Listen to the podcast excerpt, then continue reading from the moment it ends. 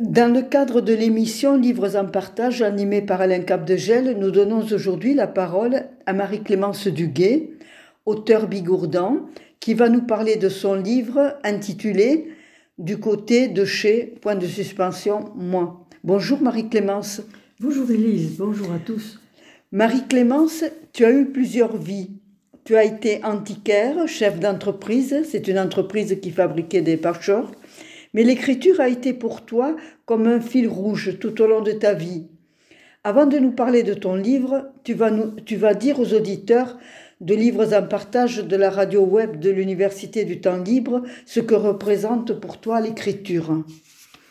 Ben, j'ai toujours écrit, depuis ma jeunesse, j'ai toujours écrit, et j'ai beaucoup lu, parce que je trouve que la lecture, c'est euh, apprendre à vivre euh, sans bouger de ses choix. Et donc, euh, j'avais très envie d'écrire, donc j'ai commencé à écrire à 12-13 ans, avec le lycée, bien sûr, le collège et le lycée. Et puis ensuite, j'ai écrit des, des nouvelles que j'ai adressées à des revues nationales qui ont la gentillesse de les accepter. Et donc, j'ai travaillé après avec cette revue d'écouter l'engros et jusqu'à 40 ans. Et ensuite, quand j'ai eu un peu plus de temps à, ma retraite, j'ai écrit des romans.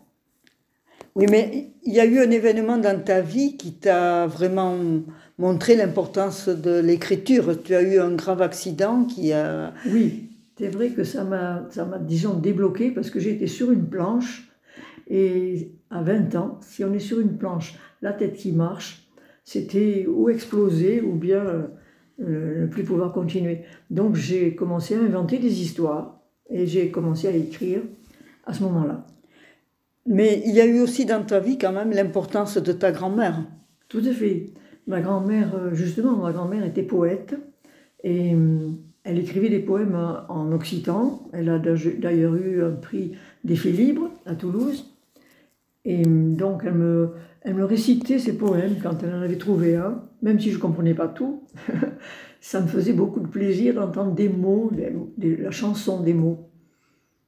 Bon, mais tu, tu as aussi écrit des, des, livres au cours de ta carrière professionnelle, j'allais dire des livres techniques, hein, sur le patchwork en particulier. Oui, tout à fait, parce que j'ai connu le patchwork euh, en, quand j'étais étudiante à Paris avec une américaine, et donc euh, il y a eu des éditeurs qui sont venus me demander de faire des bouquins sur euh, les techniques et les modèles, parce qu'il n'y avait pas de livre en français.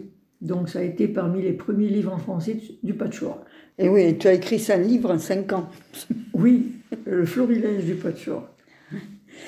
Bon, mais ensuite, hein, euh, tu as adhéré à une association des Hautes-Pyrénées, les Marbrés de... Je crois, et, et là, tu as eu l'occasion de euh, de, retrouver de vieilles recettes de, cuisine.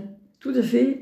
Alors ça, c'est quand même les, les de l'Espiadé, j'en dis deux mots parce que c'est quand même important. C'est la carrière de marbre de Campan, où les marbres de Campan, l'Espiadé, c'est au pied du col d'Asmin, mais ça fait partie de Campan. Et ce marbre est allé à, Versailles. Et les colonnes de, de Petit Trianon viennent de là. Donc, euh, on a créé une association pour quand même ne pas oublier le travail qu'ont fait les anciens. Et on a fait justement avec cette association comme ça, c'est très convivial, très, très sympathique.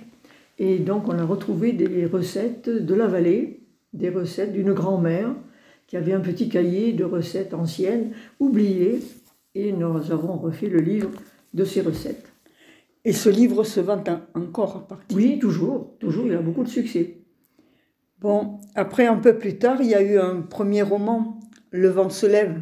Oui, alors là, c'est quand euh, j'ai été à la retraite, que j'avais un peu plus de temps.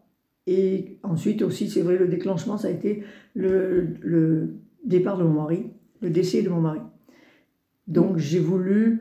Euh, c'est une sorte d'hommage un peu. Oui, un peu, parce que c'est vrai, oui, tu as raison, c'est vrai que c'était un peu un hommage, parce que ça a été un, décès dramatique, accidentel, dramatique, et donc je voulais que ça, disons, ça dure un petit peu plus. Et puis il y, en a un autre hein, qui s'appelle La Minute d'avant. Oui, alors là, La Minute d'avant, c'est euh, plutôt un roman de, disons, de... Parce que j'ai toujours écrit, hein, et j'ai pas mal voyagé pour mon travail et puis pour les vacances. Et où que j'aille, j'avais un cahier et des notes. Donc c'était un, un ensemble des notes que j'avais un peu glanées tout au long des, des voyages et que j'ai rassemblées dans ce roman. Il y a eu aussi un livre collectif sur l'Algérie, puisque ta famille a vécu en Algérie. Ma mère était d'Algérie. Toute la famille de ma mère était d'Algérie de trois générations, dans le bled. Ils étaient instituteurs. Ils étaient partis en 1878 exactement, dans le bled. Bon, maintenant nous allons parler de, du livre qui, qui nous intéresse, c'est le du côté de chez moi. Alors, ce livre est magistralement préfacé par Guy Cassagnier, qui, a été un, qui est un de tes compatriotes de Vic, avec qui tu as fait toute ta scolarité. Oui. Il, est, il a été conservateur des antiquités et œuvres d'art du 65. Alors, il décrit la maison dont tu vas parler dans le, euh, dont tu parles dans le livre. Je cite. Quant à la maison, elle mérite bien les majuscules.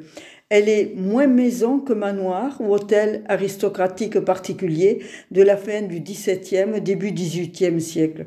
Il parle aussi de son portail monumental en fer forgé et cuissonné. Bon, cette maison est connue des Bigourdans. Hein. Elle est répertoriée dans nombreux livres d'architecture locale. Cet aspect de la maison n'est pas le sujet du livre. Tu as voulu nous faire connaître, comme tu me l'as dit, la maison de l'intérieur. Bon, alors ce qui se passe, ce que tu vas raconter dans le livre se passe dans les médias après-guerre. Oui, tout à fait. Alors, mais pourquoi as-tu eu l'idée d'écrire ce qui se passait dans cette maison?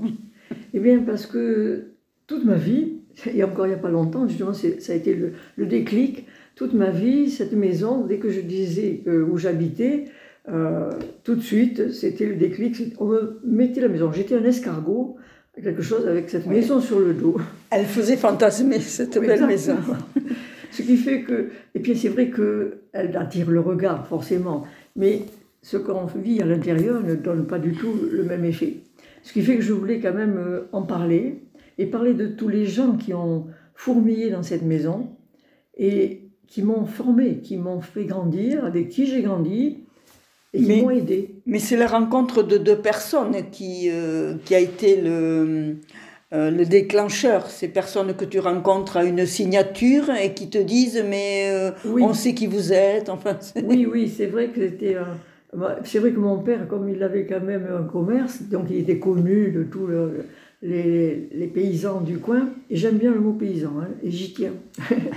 eh bien, donc c'est un monsieur qui m'a reconnu parce que je, je, ressemblais à mon père. Voilà. Alors que je ne suis plus du tout appelé la Forgue, je suis du Guet depuis 45 ans, donc. Et il m'a reparlé de cette maison.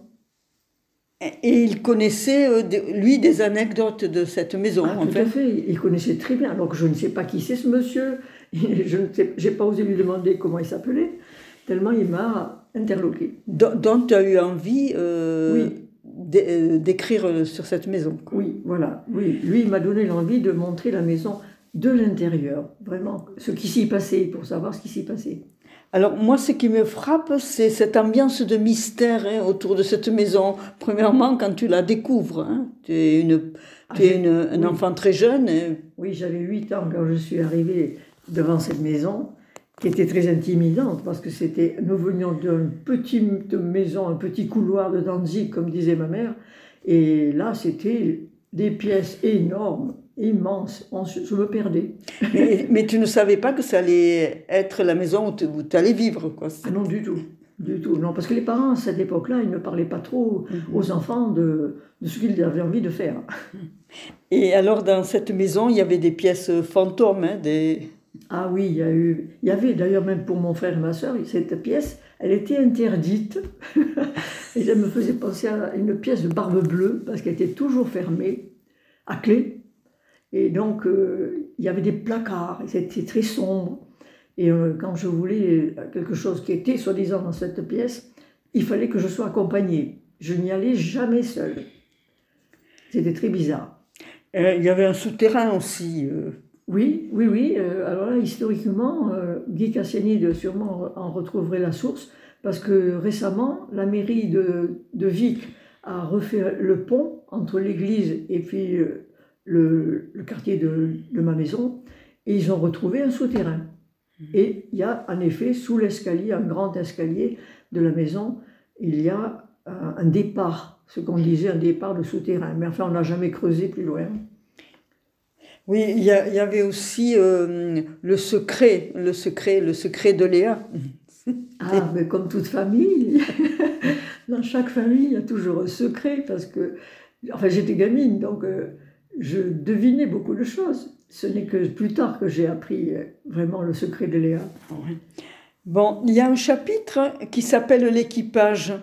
Et moi, il m'a beaucoup euh, intéressé parce qu'on trouve des personnes de, diverses et de caractères, de nationalités. euh, et, tu- me disais que tu étais une enfant seule, mais pas solitaire euh, à cause de ça.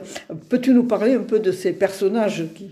Ben oui, c'est eux qui m'ont aidé à grandir, hein, parce que c'est vrai que ce qui m'a, ce qui m'a fait ce qui m'a interrogé justement, que ce monsieur que j'ai rencontré que je connais pas, qui m'a fait poser des questions, c'est que à cette époque-là, je trouvais que c'était l'Europe.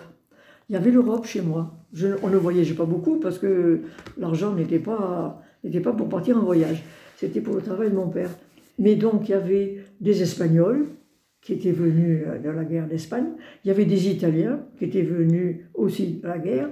Il y avait un Allemand qui était un ancien prisonnier, un jeune prisonnier qui était resté, qui n'était jamais revenu chez lui. Et il y avait une dame d'Algérie que ma mère, euh, enfin qui était revenue d'Algérie et qui travaillait avec, avec ma mère. Donc pour moi, toutes ces, ces personnes-là, c'était normal.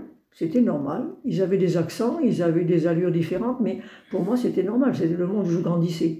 Oui, puis ils avaient des attributions parfois euh, bizarres. Il y en avait un qui venait uniquement pour cirer les parquets, c'est ça? Ah oui, alors lui, lui, il était bien foncé. C'était un monsieur, un petit monsieur de Vic, que tout le monde connaissait d'ailleurs, parce qu'il ne faisait que ça, nettoyer les parquets dans les maisons. les maisons, c'est les parquets cirés. hein. Oui. Et puis il y en avait un qui venait planter des clous. Alors lui, c'était, disons que comme c'était après la guerre et que euh, il fallait quand même s'entraider, il y a un état d'esprit d'entraide que je trouve désolé, désolant de ne pas retrouver aujourd'hui. Parce que ma mère disait toujours, oh, il a beaucoup peiné, donc il faut qu'il travaille quand même. Mais il fallait pas le bousculer, parce qu'il avait beaucoup eu de peine pendant la guerre. Donc il plantait les clous, parce que ma mère ne savait pas le faire, et puis il, pen- il- il remontait les pendules. Tu vas, nous, tu, tu vas peut-être maintenant nous lire un chapitre. hein. J'ai beaucoup aimé Bobby. Ah oui, Bobby. Bobby, c'est un mystère, ça. C'était. euh, c'est. euh, oui, une histoire. Je ne dis rien au départ, parce qu'il faut Non, un mystère voilà. aussi. Bobby, alors. Je l'appelais Bobby. Bobby avec un I, à la française. Il avait mon âge, le même nombre d'années, c'est-à-dire pas beaucoup quand je l'ai vu auprès de moi pour la première fois. Il m'a donné envie de me tenir sur mes jambes. Il m'a appris à courir dans le jardin, à me cacher dans les bosquets, à rire ou à faire des farces. Il était toujours là quand je rentrais de l'école, pour m'accueillir avec joie et sans un mot, me faire comprendre que je lui avais manqué. Je pouvais tout lui dire, mes petits et grands soucis, mes désobéissances ou mes gros mensonges. Je savais qu'il garderait tout pour lui, que personne à la maison ne connaîtrait mes turpitudes. Nous nous cachions ensemble dans l'énorme eucuba du rond-point des allées. Blottis sous le feuillage dense, nous étions des témoins privilégiés de tous les allées et venues des habitants de la maison et de ses visiteurs. J'appris ainsi beaucoup de choses. Sans précepteur ni leçon, je compris que les phrases les plus importantes se disent souvent sur le bas du perron, que les ententes et les secrets se lient par gestes furtifs loin des groupes, que des personnages en public, distants ou indifférents entre eux, se chuchotent avec complicité une fois à l'abri des regards. Cachés dans notre verdure, Bobby et moi, sans un mot, savourions notre poste avancé. Évidemment, cette place stratégique dans les branchages requérait un volume limité pour les occupants. Ainsi, en grandissant, Bobby et moi avons dû, trou- dû trouver d'autres jeux, plus remuants et moins instructifs sur l'espèce humaine. M'intéressant en vieillissant aux plantes et au jardinage, Bobby là aussi m'aida beaucoup. Quand la position d'une fleur ou arbuste était décidée, je l'appelais. Et lui pointant du doigt l'emplacement, je n'avais qu'à dire Cherche, cherche, le rat. Aussitôt, il flairait le coin, suivait mon index et se mettait à creuser frénétiquement la terre devant lui. Ses deux petites pattes piochées, grattées jusqu'à mon ultime contrôle. Stop, stop, zut, il est parti. Son regard levé vers moi, incrédule, la truffe du museau tout enchiffronnée de terre, il s'arrêtait immédiatement. Ordre, contre-ordre. Bon militaire, ne comprenant pas, mais obéissant. L'amour, quoi. Merveilleuse entente. Je pouvais enfoncer les racines de mes végétaux sans effort avant de repartir ensemble vers des actions plus palpitantes. Plus tard, bien plus tard, de la ville éloignée où je faisais mes études, je téléphonais à mes parents mon premier échec universitaire. Un oral calamiteux où, devant l'examinateur, j'étais resté bizarrement sans voix. Ma mère me réconfortait mollement quand, peu après, en conclusion de la conversation, elle me dit sur un ton laconique Ah, j'allais oublier, je dois te dire aussi, Bobby est mort. Oh, quand Hier à onze heures. Mes larmes se mirent à couler, couler, sans un pli de visage, respiration coupée, cœur écrasé. Hier à onze heures, j'avais le blanc devant l'examinateur. Bon, il y a aussi euh, des personnages pittoresques dans, dans ton livre. Tu peux nous parler de Paul? Ah oui, Paul, Paul est aussi, euh, c'est un personnage très connu. C'est vrai que Vic était quand même pas une grande ville, et donc euh, on se connaissait à peu près tous. Paul était un, prisonnier de la guerre de 40, parce qu'après la guerre, il y avait des gens qui étaient arrivés, et lui, c'était un jeune prisonnier, euh, l'un des plus jeunes, et qui n'a jamais voulu repartir chez lui. Sans doute avait-il vu des choses atroces dans la guerre, donc il voulait plus revenir en Allemagne. Donc il est resté toute sa vie à Vic. Il, avait travaillé, il avait travaillé dans ta famille Et il a travaillé avec mon père, parce que c'était un homme très vaillant, très vaillant, très, très différent. C'est pour ça qu'il m'a ouvert les yeux sur les gens différents, parce qu'il était grand, blond, aux yeux bleus, chose que l'on ne voit pas beaucoup, l'on ne voyait pas beaucoup du moins à cette époque-là. et, et, donc, euh, il faisait partie de la famille. Il est devenu après un membre de la famille. Mais ton, ton père l'appréciait beaucoup Ah oui, énormément. Ils avaient le même caractère, le même, le même euh, euh, amour du travail bien fait. Et puis, ils s'appréciaient, sans beaucoup de mots, parce que Paul ne parlait pas beaucoup. Il parlait pas très bien le français, mais c'était peu important. Et ce, ce Paul est enterré euh, à Vic eh ben, Il a été enterré à Vic, euh, parce qu'il ne voulait pas revenir chez lui. Mais par contre, son frère, il avait un frère en Allemagne, qui est revenu un jour et qui a contacté mes parents et qui a ramené son, Mmh. son frère en Allemagne. Alors, il y a un autre chapitre qui m'a beaucoup amusé, que tu appelles le tandem. Ah, le tandem, alors là, c'était. Parce que ce n'avait pas simplement les gens avec qui j'ai vécu, tous les employés de la maison avec qui je vivais et je travaillais aussi, je, je participais, ils m'ont appris à travailler. Mais il y avait aussi, je voulais aussi montrer que cette grande maison, évidemment, accueillait la famille, aussi bien la famille d'Algérie, l'été, que la famille de, des Pyrénées et de Bigorre. Et il y avait euh, un tandem de deux frères, deux frères euh, qui, qui est quand même très- ce tandem est très connu, était très connu dans le nord du département parce que le, le frère aîné était le maire, a été maire à vie de sa commune et son frère a été le conseiller général et médecin. Voilà. Et alors, ce, ce qu'il y a d'amusant, c'est qu'ils étaient tous, euh, tous les deux athées. enfin. Ah oui, et il y en a un qui est mort à, Oui. à l'église. c'est pour ça que je l'ai écrit parce que ça, ça- la, vie, la vie a des surprises. Parce que sa mère, la mère de ces, de ces deux messieurs, que je connaissais, c'était mes oncles, et ces messieurs euh, étaient. euh, alors, la maman avait choisi les prénoms en fonction des vitraux de l'église, mais elle était athée, elle était férocement contre les curés, et il, et il était euh, radical socialiste et franc-maçon, comme à l'époque. hein. Oui, et alors, ils étaient à l'église pour étudier des, des travaux à faire, c'est ça, Oui. avec le curé. Oui, oui, parce qu'il y avait le toit qui s'était envolé et donc euh, il pleuvait dans l'église et ça abîmait quand même l'église. Alors ce n'était pas un monu- ce n'est pas un- le, le- je ne dirais pas où il allait cette église, mais ce n'était pas un monument historique euh, Oui, mais enfin, le, le curé voulait qu'on la répare. Mais il fallait quand même réparer parce qu'il pleuvait sur les, sur les fidèles. Et, et, et alors, le, celui qui est médecin Voilà. celui s'est écroulé. Quoi. s'est écroué parce qu'il avait du diabète et puis il faisait très chaud et il, est, il était tombé sur le, donc sur le pavé de l'église, mais comme c'était le médecin du village, il n'y en avait pas, il fallait en chercher un autre et ça a mis du temps. Et son frère est parti en chercher, et, mais le curé est resté avec lui et le pauvre euh, oncle, euh, il, est, il est mort avec la main du curé et sous son vitrail. Travail, oui. C'est- ben, c'est- euh, assez pittoresque. Mais c'est réel, c'est une histoire qui est réel. exactement comme ça. Bon. Euh, merci Marie-Clémence de nous avoir parlé avec autant d'enthousiasme de ton livre dans lequel tu as su décrire tes impressions d'enfant. Guy Cassagné, lui encore, parle de ton style, tour à tour léger, ironique, malicieux, affectueux, qui peut parfois devenir expéditif, ferme face au mail d'aujourd'hui.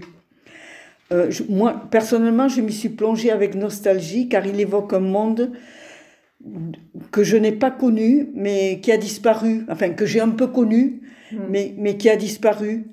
Alors je rappelle ce livre du côté de chez moi, aux éditions Le Solitaire. Bon, alors pour notre plaisir, À Tarbes. à Tarbes, solitaire oui. à. Alors pour notre plaisir, lis-nous encore un petit passage. Ah ben, avec plaisir, avec plaisir. Alors c'est musique. Où que tu ailles, quels que soient les pays que tu visiteras, tu reviendras toujours ici parce que les Pyrénées sont les plus belles. Ainsi fut le soir que me jeta ma grand-mère, un jour où de sa fenêtre, elle me décrivait la chaîne qui barrait l'horizon. Ma grand-mère avait des accointances avec les farfadets. Elle savait les reconnaître, elle parlait leur langue, elle écrivait des poèmes. Elle laissait tout en plan, la cuisine, le ménage ou les obligations, quand elle écrivait un poème. Rien ne l'atteignait plus. Elle était poète, mais ça ne se voyait pas. Avec ses yeux fripons, le sourire gourmand et l'esprit libertaire, on l'a placée plus on l'a pensée plus turbulente que contemplative. Couturière de formation, elle cousait les mots avec des fils d'or pour en faire des, partitions musicales que n'importe qui pouvait entendre. Elle savait cueillir le rose des aubes printanières, le gris des hommes en attente ou le jaune des éblouissements amoureux. Elle glanait de ci, de là, un regard, un bruit, les mélangeait à son brouet habituel et me lisait le soir des phrases ondoyantes qui m'emportaient, éblouie sur leur rythme chantant. Merci encore euh, Marie-Clémence. Merci à toi et merci à vous tous.